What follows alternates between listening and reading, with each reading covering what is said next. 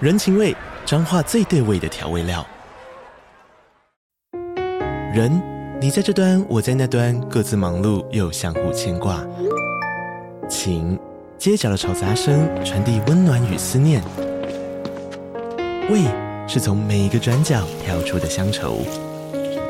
这里是彰化县政府 p o c k t 节目《彰化早咖》，我是主持人内克。从彰化大小事各具特色到旅游攻略，透过轻松有趣的访谈，带着大家走进最在地的早咖。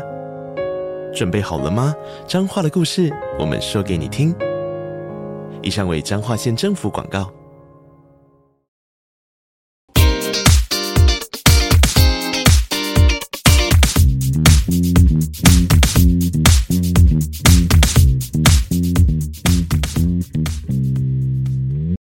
Hello，大家好，我是米克。大家好，我是 Michael。我们今天要聊一个很特别的话题，嗯，我们要聊说，就是如果我没有钱，我怎么办呢？对，没有钱怎么办？是不是很多刚出社会的人都会问这个问题？呃，是吗？刚出社会的会问这些问题吗？还是刚出社会的时候都想怎么花钱呢？应该 是工工作一段时间的人会想说，就是我工作都收入都是这个样子，好像没办法赚到什么钱，存到什么钱，怎么办？哦，是不是？出社会一段时间之后，发现就是，嗯，很多人选择不生孩子，根本不是他们的问题嘛，对，是因为没有钱。因为收入真的 是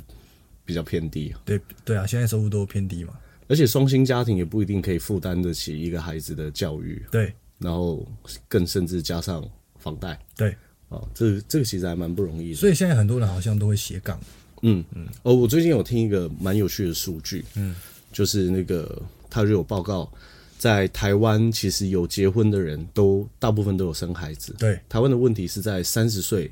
的年纪到的时候有结婚的人，呃，只有三分之二，所以另外三分之一的人都没有结婚。那有离婚的吗？这个 我我不晓得他这个离婚数据是怎么算的哦啦，但是是到三十岁这个年纪，其实还是有三分之一的人没有结婚，所以嗯每三个人就有一个人没有结婚，那没有生小孩这当然很正常嘛。对，因为其实现在台湾未婚生子的人口占比并不高呃，对，啊，嗯，没有绝对不会像过去一样比重那么高嘛。现在未婚生子的比例是过下降去多的很会，生啊，过去很会生，现在大家比较理智一点。没有现在大家不太想生了，呃，对，因为太多因素了。嗯，对啊，因为我因为忽然发现一件事，就是就是孩子要赢在起跑点嘛，可是起跑点就是我，嗯就是父母嘛， 可是我输这么大一截，我能跑 吗？连参赛资格都没有。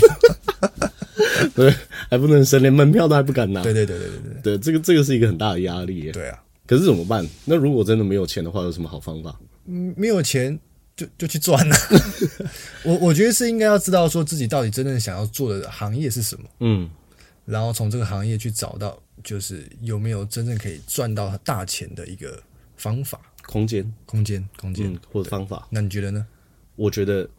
呃，刚开始我觉得如果自己还没有办法，就是你已经发现说自己的收入并不够的话，我觉得其实有很多方法可以先暂时提高自己的收入，比如说兼职，坚持也是一个蛮不错的方法。那这种路线就比较偏向于，就是我是想要在短期内累积一定的资本，对那我可以用钱的方式去赚钱，我觉得这个就还蛮适合的。对，你有一个明确的财务目标，嗯，那其实我们都会知道一件事，就是第一个一百万一定是用赚的最快，对对啊，不然本金二十万你要翻到一百万，你要翻五倍，对啊，方翻法翻五倍要翻多久啊？翻很久了，看你运用什么样的投资工具。 没有，你看哦，假设一年十二趴的话，六年可以翻一倍，嗯，那翻四倍至少就要十二年嘞。是啊，对啊，十二年都已经，可是还小孩都上小六了，可是还是有风险的问题啊，对，还是有风险有可问题能会输光哎、对啊你也不，你你很难一年达到百分之十二的报酬率，然后稳定这样往上走，对啊，对啊，对啊。是有难度在所。以用赚的赚一百一百万是比较最开始是最快的，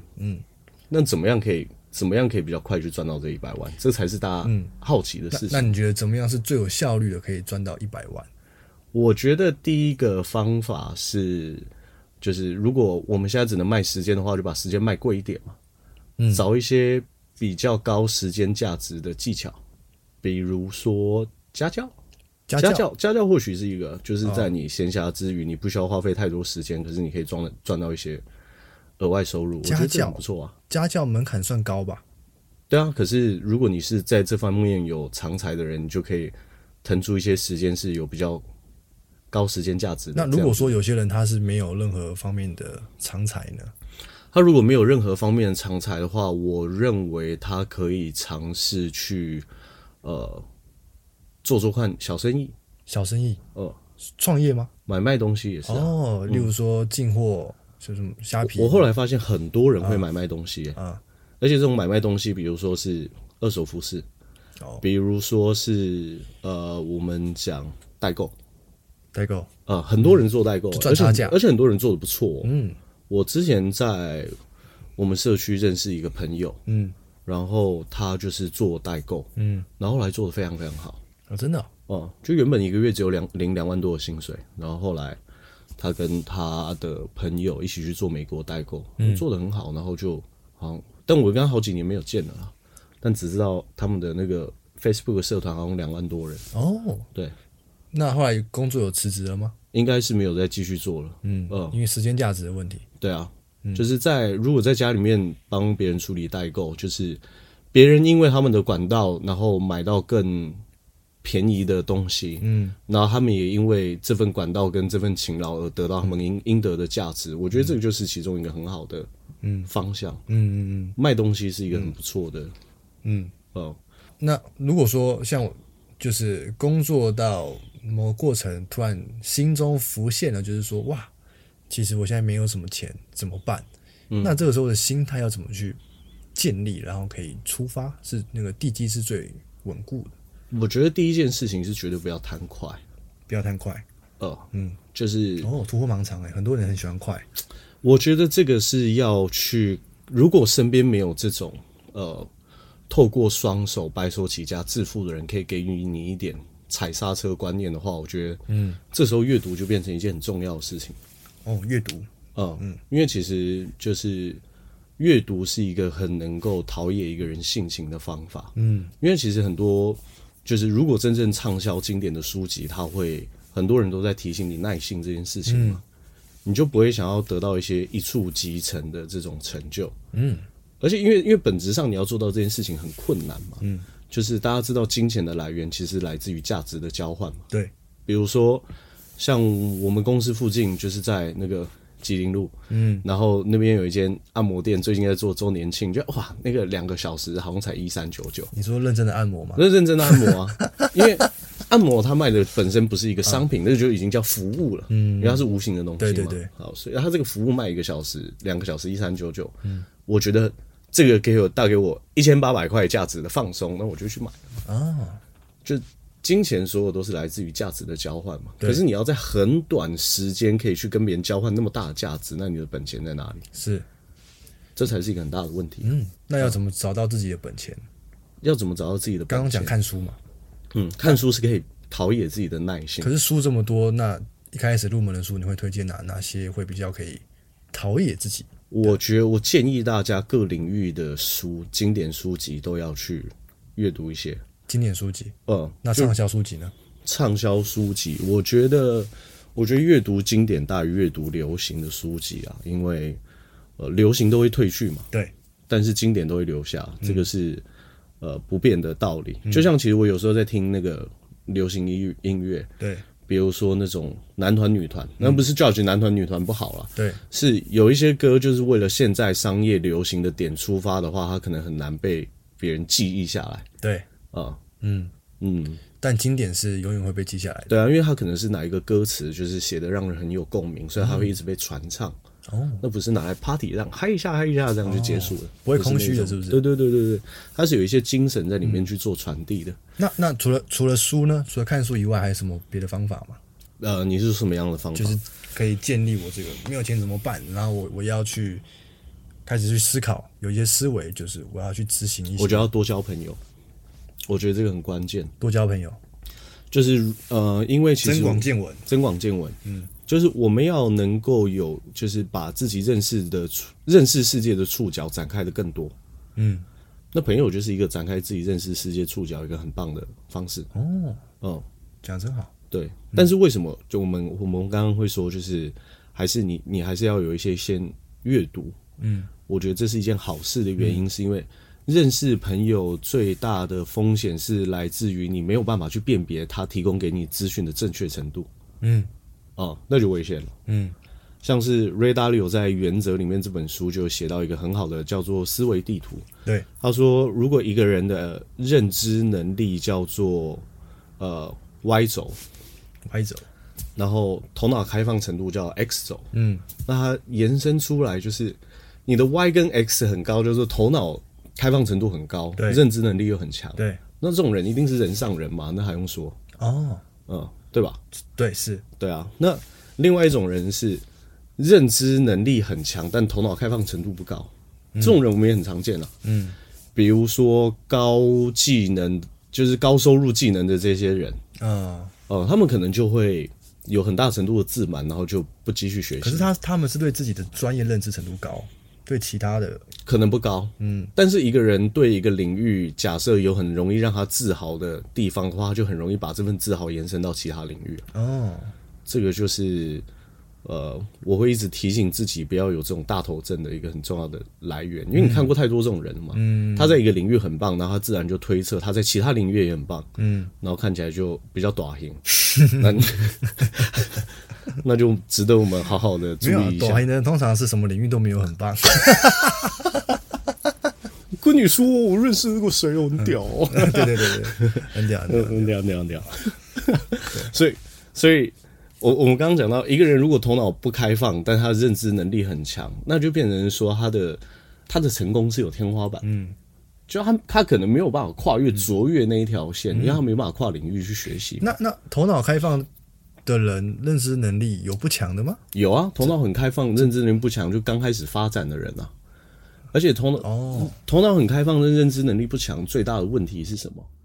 因为大部分的资讯来源我不会解读，可是我先相信嘛。嗯，那如果遇到坏人，那就很糟糕了。哦，一相信之后就负债千万，嗯，像台湾的很多近期的诈骗案，应该是说一直以来的诈骗案都是从这边出来的嘛。因为对于受骗的人，他们的起心动念来说，就是我希望可以有一个呃做梦的机会，可以赶快把钱变出来嘛。就算是一夕致富的感觉。对，一夕致富的感觉。嗯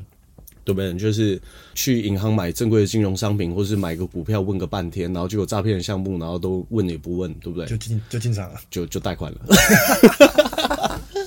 哇！那那我发现其实没钱的时候会有很多这种，那算是不安全感嘛，因为自己没有钱，所以想要快速的把钱变出来，对然后就会去遇到很多乱七八糟的人或者是项目。对啊，嗯，这个很危险啊。这个有一个防御机制吗？这个有防御机制吗？我现在开始慢慢理解为什么很多人都会说，就是呃，教育是很有可能扭转一个人的一生的。哦，那个我记得是二零一八还是二零一九年诺贝尔经济学奖，就是在讲贫穷嗯这件事情嘛。嗯，然后他们就去参访世界上最贫穷的地方，然后得到一个很重要的结论，就是就是这些人很穷，可能连吃饭的钱都没有，但他们家里面会有一些娱乐设施，比如说电视。 这是一件很很诡异的事情，啊，因为对他们来说，就是生活品质他们没办法看那么远的未来。我今天有得爽就好了。哦，这么短啊，嗯 那也看太短了吧？对他们真的真的真的贫穷贫穷是会让别人眼界变得很狭小。哦，就当你每天的压力都是在，就是我去 seven 要领一千元千钞都领不出来的时候，这种焦虑是你很难看到很长远未来发展，因为我永远都在想下一餐在哪里啊。哦，所以我觉得刚出社会，如果做那种超级忙碌的工作，也有可能会掉入这种陷阱里面。嗯，就是因为我每一天的任务都只有把眼前的任务给解决，嗯，不然的话我连今天连睡觉都没有办法。对，就是如果一踏入社会就做了很长期这种工作的话，是很有可能失去思考能力，嗯，因为你永远都是在想下一件事我要怎么解决啊，你不会想五年后我要成为什么样的人啊、哦，啊，你思考方向完全被导向另外一种惯性，你就没有办法用更宽广的眼界去觉察自己的状态。那这样子的人要怎么觉察自己？这样的人需要有有好朋友来提醒他，所以我们要交朋友啊，哦，对啊，那可是这样子的人的身边的朋友会有觉察的能力吗？我觉得交朋友这件事情不应该要发生的太晚，啊嗯，而是应该是在就是早期你在交朋友的时候，就是你应该都要有一些 real fa- friend，啊就是跟你真正的好朋嗯真友，的好朋友。嗯他敢跟你说真心话的。我觉得好朋友如果少了说真心话这个功能的话，我觉得会差很多、欸。嗯呃，因为没办法互相提醒嘛，嗯，是一种呃，就会相怨，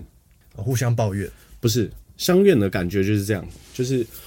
我跟你说这件事情会造成你的感受不好，但对你长期的发展是好的，但我不说，因为你这样感觉比较好。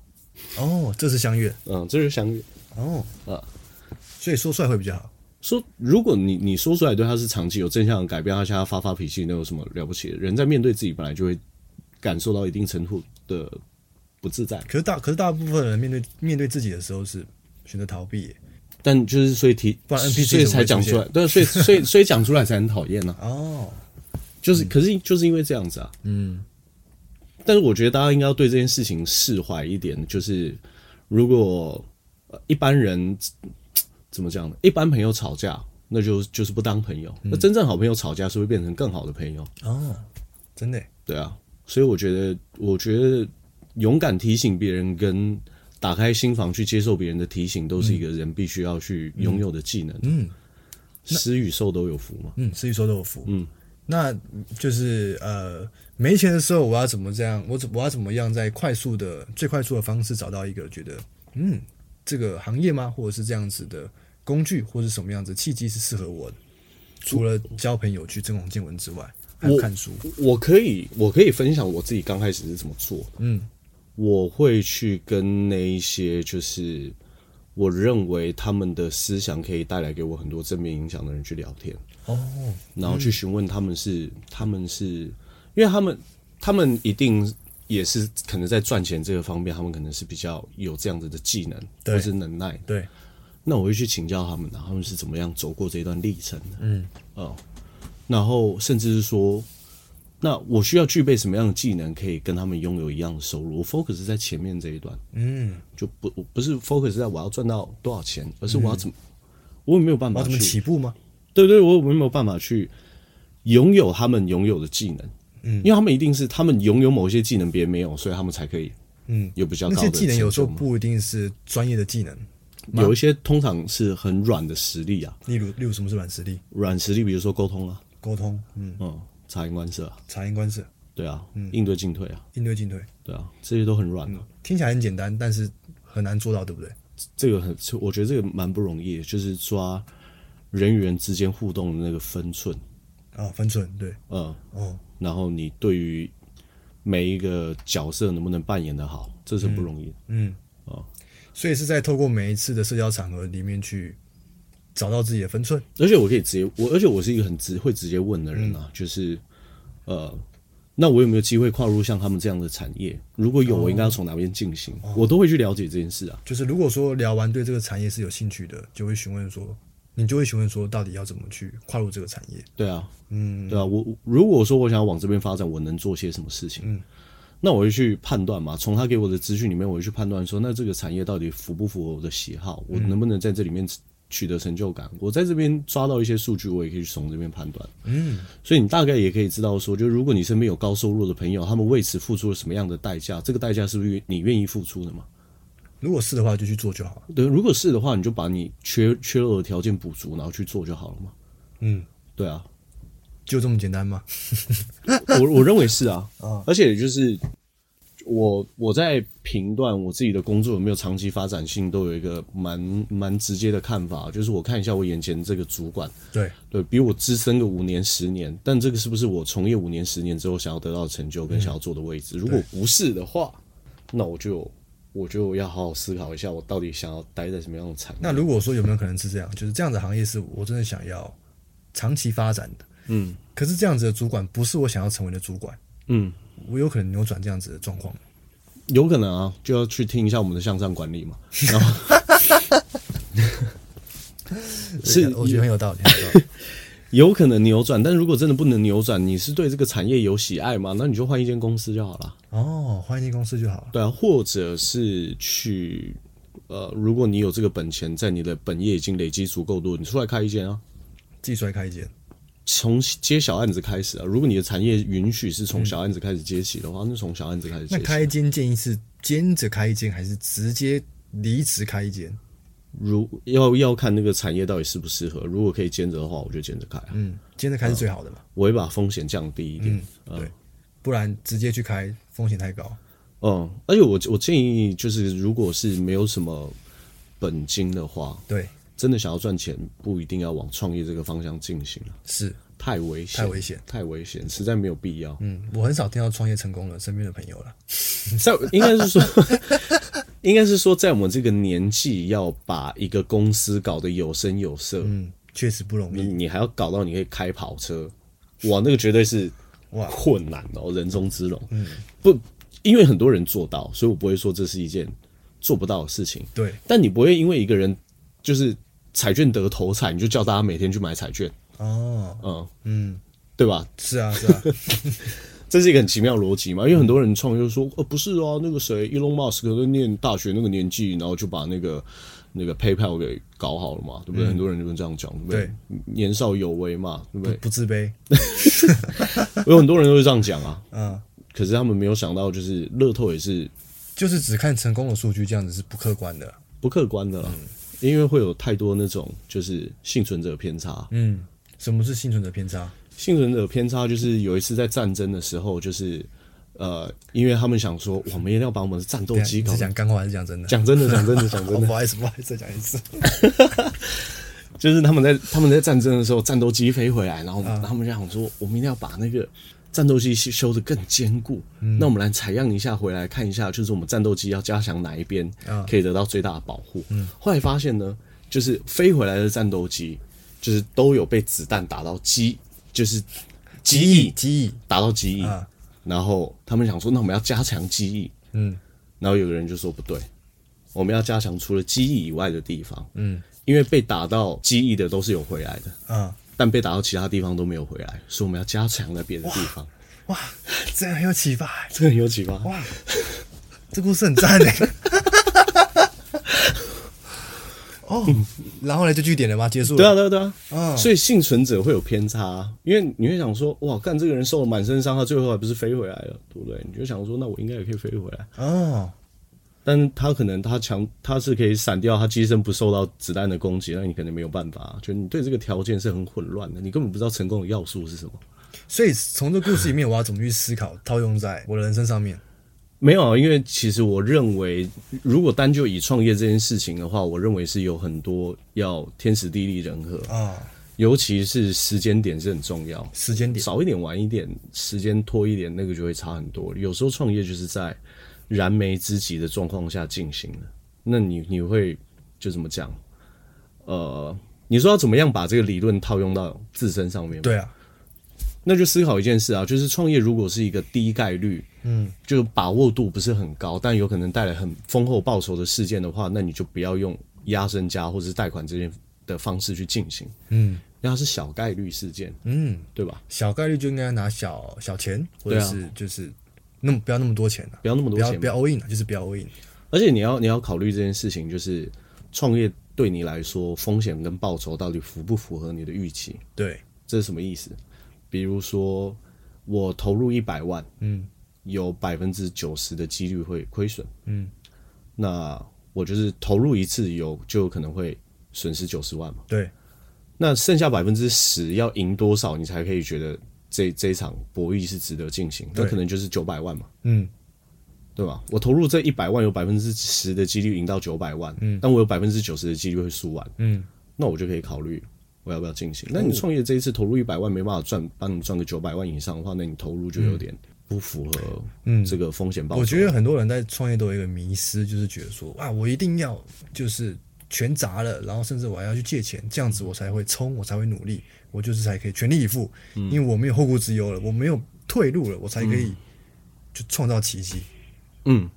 很就是怎么会有这种？怎么会有这种思思维奇怪的想法？对 啊，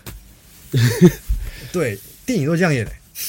哦，对啊，还是因为电影的影响还是很多成功者的传记是这样想之类的啊，对啊，对我我相信有一定有一定几率的人是被这种极高的压力逼到成功的，嗯，但是这个就是幸存者偏差，他没有看到被逼到死的人长什么样子啊，哦，对吧？嗯，对对啊，因为你看，你看商业周刊，谁会每天一直刊登失败者的啊故，事？我发现这也是个迷失哦，他们会觉得我不是那个死的那个人，哦，对啊，嗯，对啊，创业九十九死一生啊，我就是那一生嘛， 对对对我爱你一生，对对对，一生一世 的。真的欸，因为我觉得这个也是创业者必须要的一种浪漫精神啊。哦，你一定要有这样子的的浪漫精神，就你你才有可能会创业成功。你一定都是会有这样的自信，就是百分之九十以上的人都比我更差，我我是比这百分之九十以上的人都更优秀的。这个是人天生生下来的一些心理缺陷啊。自恋嘛，什么自？ 因为没有啊，你去你去问一百个有驾照的人，问他说，你你会不会觉得你比百分之六十的人开车技术都还要好？我告诉你，百分之八十的人说对啊，对啊，你问我我也说对啊。对啊， 对不对？你你问谁，谁会说错？对，我自己是三宝拍谁吼，对不对？我那个打方向灯的时候都按成雨刷，不会嘛？嗯，对，尤其 是男生，对，男生都特别对自己的驾驶有迷之自信嘛。对，迷之自信。但其实很多开车开的很差的是男生啊，就是啊很是啊很很很无理啊。嗯，对，好，这个我们就不谈了，就下次再跟大家谈路怒症的事情。哎，可以可以可以，路怒症，哎不错。露露是很生气的。啊嗯 所以我们刚刚讲到哪里？ 哦，我们刚刚讲到就是很多人就是要 all in， all in 啊，就是这创种业，嗯，他们都觉得自己可以创造奇迹，所以要 all in，让自己没有退路，嗯那才可以创造奇迹，嗯才可以在里面激发自己的潜能。嗯哦，我看过很多人都是这样子，哦，然后就失 败了。我觉得创业是很容易让就是呃，你只有不小心，你只有不小心失败，你没有不小心成功啦。对，所以你是要很面面俱到的，而且嗯你不能因为一次或者是短暂的成功，你就开始沾沾自喜，然后就不求精进。嗯，这个是不允许的。嗯，所以我认为创业是一件蛮高压的事情，但除除非有一些人是天生喜欢这样，因为有些人就是爱这样，嗯，那他可能适合这个领域。可是如果你认为说你不是很高压，就是很能够承受高压的人，你想要赚钱就从业务开始做嘛，嗯，做业务就够了啦。啊很多人做业务就做到很头痛了，不用去创业。也是啊，不用承担那么大的风险嘛。对啊，对啊，就是虽然真正在公司大旺季的时候，你不一定会赚的比老板更多，对，但是至少你在不承担风不承担那么多的风险的情况下，你可以得到你应得的报酬。是我觉得这个就是一个很不错的方向，发展自己的事业啊发也展自己是的事业。就是赚钱发展自己的事业，但这个事业可以不用是有呃，比如说很高的设备成成本或是沉嗯没成本的投入。就举例来说，很多人现在的现在是写 App 去对去卖嘛，嗯或者是写电子书，嗯或者是当 YouTuber。嗯，其实我觉得当 YouTuber 也是一个对，很好的发展的方机式会，因为很多人其实是可以在下班的时间，用周末跟平日的晚上，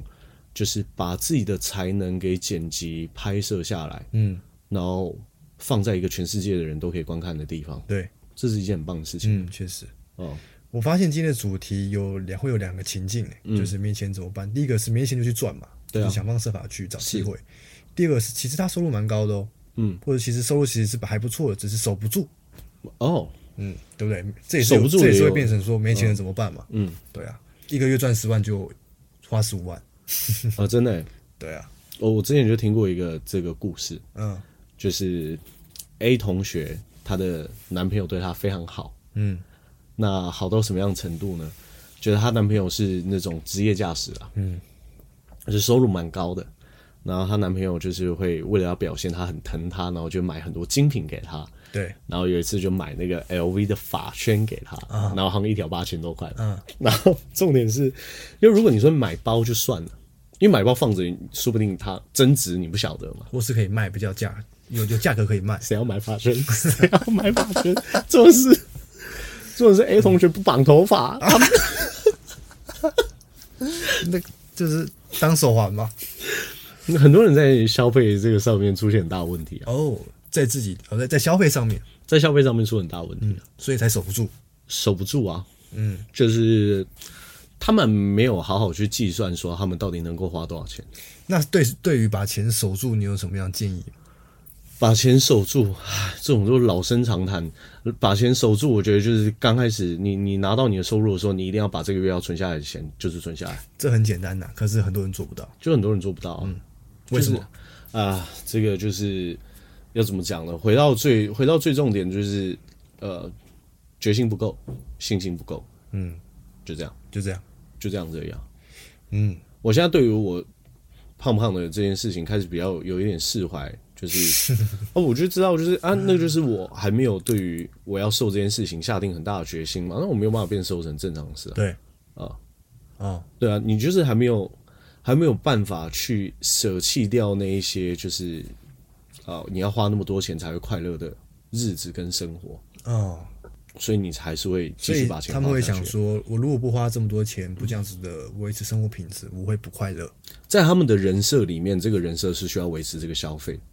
哦，人设那重新重新人设就好了。哦、对啊，哦因为因为如果我的人设是一个就是哇，我是一个金石，我是一个健康，我是一个阳光，我是一个很有生活品味的人，然后我身上需要有点名牌来点缀我的品味，嗯，那完蛋了，那一个月三万五千块肯定是没办法负担我的生活的嘛，对不对？因为偶尔顶着这个形象不去学家霸错跟学家来看一下自己有多厉害，这个是太可惜了嘛，对，一个感觉的问题。那一个感觉的问题。对，但其实是虚的嘛。就如果如果别人对你的尊重一定要建立在物质上面，或者是你的人设必须要透过物质才能去维系的话，就是我觉得应该要好好去想一下，自己到底有没有这个能耐穿的这个嗯 vibe。嗯，我觉得那个已经不是穿衣服，那是穿一个 vibe，、你能不能经得起这样子的？而而且有的时候，其实你跟不跟得起来，你大家是看得出来的。对你是不是刻意的包装，还是你真的喜欢这件事情？嗯而且就是不要把，就是很多人是这样嘛，就是身上穿全身都是名牌，但是可能也没有办法体现得出那种品味。嗯，那有些人随便穿，你还是觉得说哇，这个品味真是厉害了。有质感，有质感，对啊真厉害，对啊，那就是 Uniqlo 的素 T，那你也是觉得很有质感 确实，确实，确实，有些人把自己包装从头到尾都是名牌，就觉得嗯，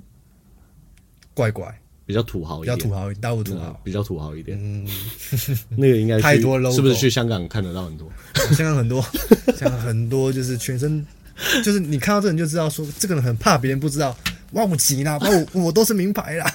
只只差那个外套打开没有塞一一砖一砖钞票 而已， 对对对，很怕别人不知道。嗯，所以其实今天聊的就是，如果说没钱怎么办？要么就是去赚嘛，要么就是守下来嘛。对啊，还这有个别的吗？赚守下来，然后然后守下来之后有效去运用它，嗯，就是你你一定要找到一个可以让你的钱安全变大的一些策略，对，也不要说一定要安全变大，就是你要找到找到它可以变大。嗯，但变大不安全的话，很多时候很难履行嘛，所以这两个事情一定都要强调。对，你一定要找到一些有效的途径，然后你有一些自己你知道你在做什么的策略。嗯，因为我们必须要承认一件事情，大部分人生最重要的几个金融决策都不是坐在就是很专业的机构里面对谈完成的。对，很多时候是在一场饭局、一个嗯聚会、一个派对里面，嗯，去做的决策。这个是那个应该是《致富心态》里面这本书讲到，我觉得这个很真实啊。嗯，就是我们是一个容易在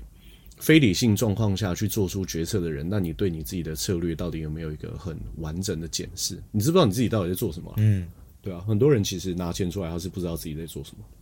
那就危险了。那他们到底在干嘛？他不知道们自己在做什么，然后还拿钱出来很多人都这样子啊，啊？因为当没有办法为自己的决定负责的时候，嗯，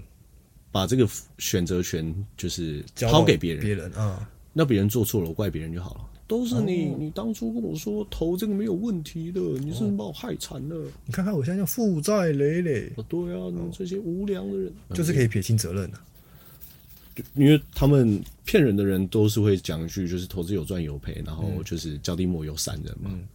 这很正常啊。对，可是，就是我觉得被骗的人也要去，就我觉得不是只能不是说就啊，我就是一个受害者，我经历过这个事件，对，而是经历过这件事件之后，我们可以反思出什么样子的，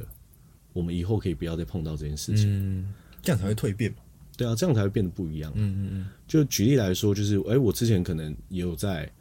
这件事情上面也有一些失手，就我在金融商品上面刚开始我也不是一个很有判断能力的人，对，但是我犯过错误之后，我会知道说，那我应该要去找出，就是我怎么样可以让下次自己不要犯错。嗯，那我可不可以对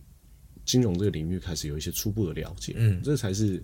这是慢慢打开我对这个领域认知的很重要的第一步。如果我没有受过伤害的话，我可能也不会那么早就来了解这件事情。因为我过去没有理体会到理财这件事，很有可能在很多时候比赚钱更重要。对，之前没有体会嘛，嗯，是长大了之后看的人越来越多，你才发现，嗯嗯，这件事情是值得被关注的对，啊、因为赚的钱再多，守不住，真的一点意义都没有。嗯，对啊，其实我很少就是谈的这么直接，我认为就是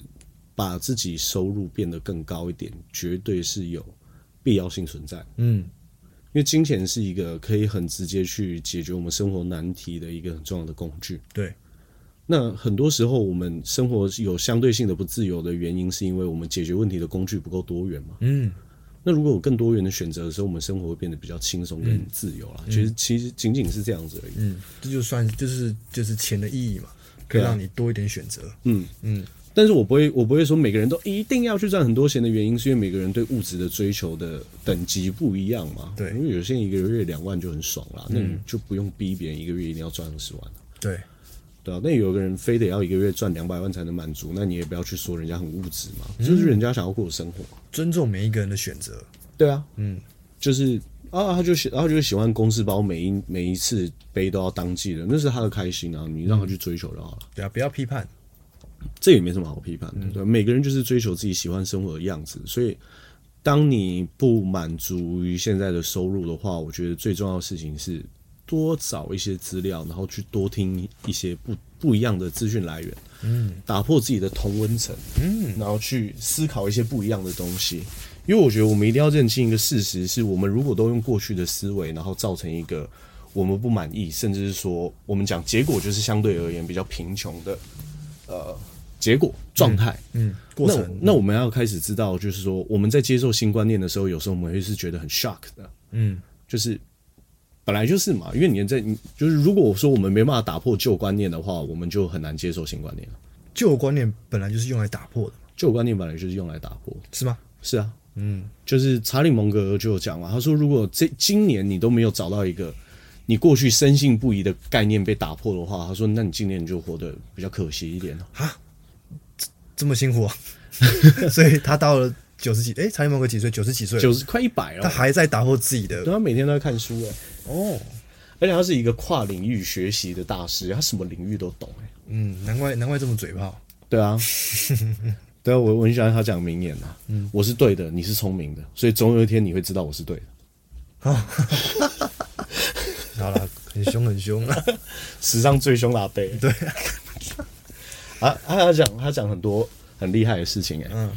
他说就是他他觉得人就是一定要多元学习，嗯，然后又很聪明，嗯，然后他就说他就说如果你可以变得这么聪明的话，你是可以坐在这边什么事都不做，然后就变得很有钱的。嗯，他说你不相信吗？你看我你就相信了， 哇，很激励耶。嗯也对啊，嗯。啊、因为他不断的去透过多元的学习，然后建立起对于这个世界认知的框架嘛。嗯，那我们都知道，其实财富就是认知的变现啊。对，对啊，哦，就是如果说你知道说，哎、这一次升息，然后美元就一定会上涨，然后你知道这个讯息，然后你就很早开始提早大量布局买入美金，嗯，然后或者是说你用不止买入美金，你还把美金放入一个就是利率相对比较高的环境，对，然后去让你的资产比较有效的倍增。嗯，我觉得这是一就这就是一件认知变现，对啊，认知变现啊，因为你看哦，就是美金假设从二十七点六，然后一路上到三十块的话，这中间涨幅就已经很很大一段了。对，因为我记得美金呃这十年到三十年的均价应该都落在三十到三十一块左右。等于说成长百分之十嘛，对不对？哦，对，将近百分之十将。近百分之十，对啊，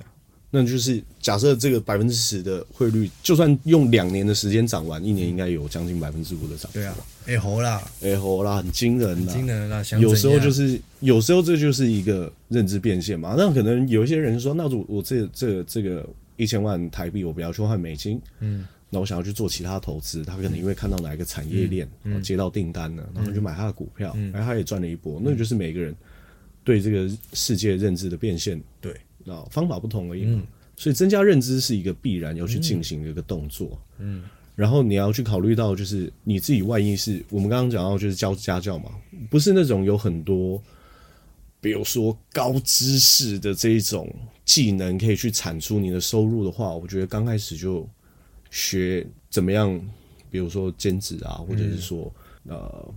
多找一些机会去走出自己的舒适圈。总而言之，就是要把你的认知不断的扩大，没错然后想办法变现嘛，对，嗯，找到对的朋友找到对的朋友，啊、然后开始学习要怎么样把钱好好整理，嗯，因为这是不能忽略的事情，对，嗯而且越早开始越好。嗯我一辈子一个人不投资是不会死的啦，但不理财 会死。啊，不理财会死，所以不理财通常都会不不太好看啊的。你是啊说长得不太好看吗？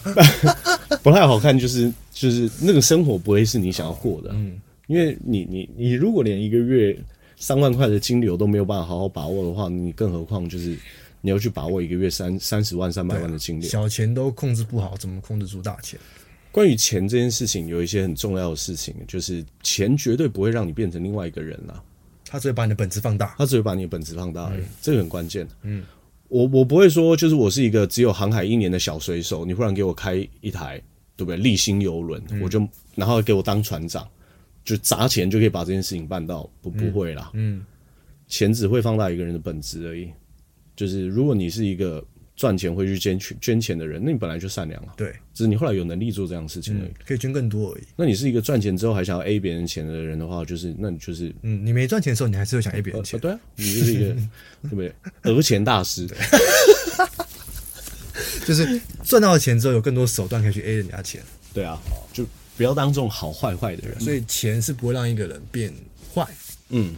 只会放大他的本质。对它就是一个工具嘛，这个工具就是整体现出你这个人的形状，就这样子而已。嗯，就这样子而已，嗯，只是金钱特别有力量，嗯，就就是这样子而已。一个工具而已。对啊，那我们必须要知道，就是获得工具，我们的心态应该更理性，对我们就会更容容易去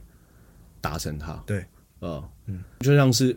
就该怎么讲了，用中立客观的方式去看待很多事情的时候，心情会平静很多，嗯，不会有那么大的起伏跟动荡嘛。钱就是钱呐、对，钱就是钱。不要觉得钱很龌龊，嗯但也不用觉得钱特别高啊尚。呃我觉得我觉得这个不需要，它就是一个工具而已。嗯嗯，大概就这样。不错不错，哎、我们今天来念一下 Q&A 好不好？好，要不要来看一下我们的 Q&A 有什么呢？好，我来念第一则，你来念第二则。第一则是说五星吹真好听，好感谢。第二则在哪里 啊？第二则在这里，哦，呃，一问一答的方式非常精彩，毫无冷场，嗯，真棒。他给我们他一叫个赞金拐，金拐哦，金拐不，我也不知道。 哦，哦，第三个叫啊，他名字叫全部都五星啊。他说第五集的倒税理论太深刻了，啊很不错，欢迎大家回去听。呃，这个很长呢，这个很长哎、这个我们念几个就好了。他说根本是冥根本冥想正念指南 p a c k e s 版，喜欢米克跟 Michael Michael 自然的互动关系，喜欢米克问不啊问不倒。问不倒，给予人极大的空间跟弹性去吸收、接受、论述彼此问答的对话。哇，我讲他得真他好他，讲得这么 好这么精辟哦，这样子，对啊。哇，讲很长哎。好，那我们我们再看下一个。好，节目推推，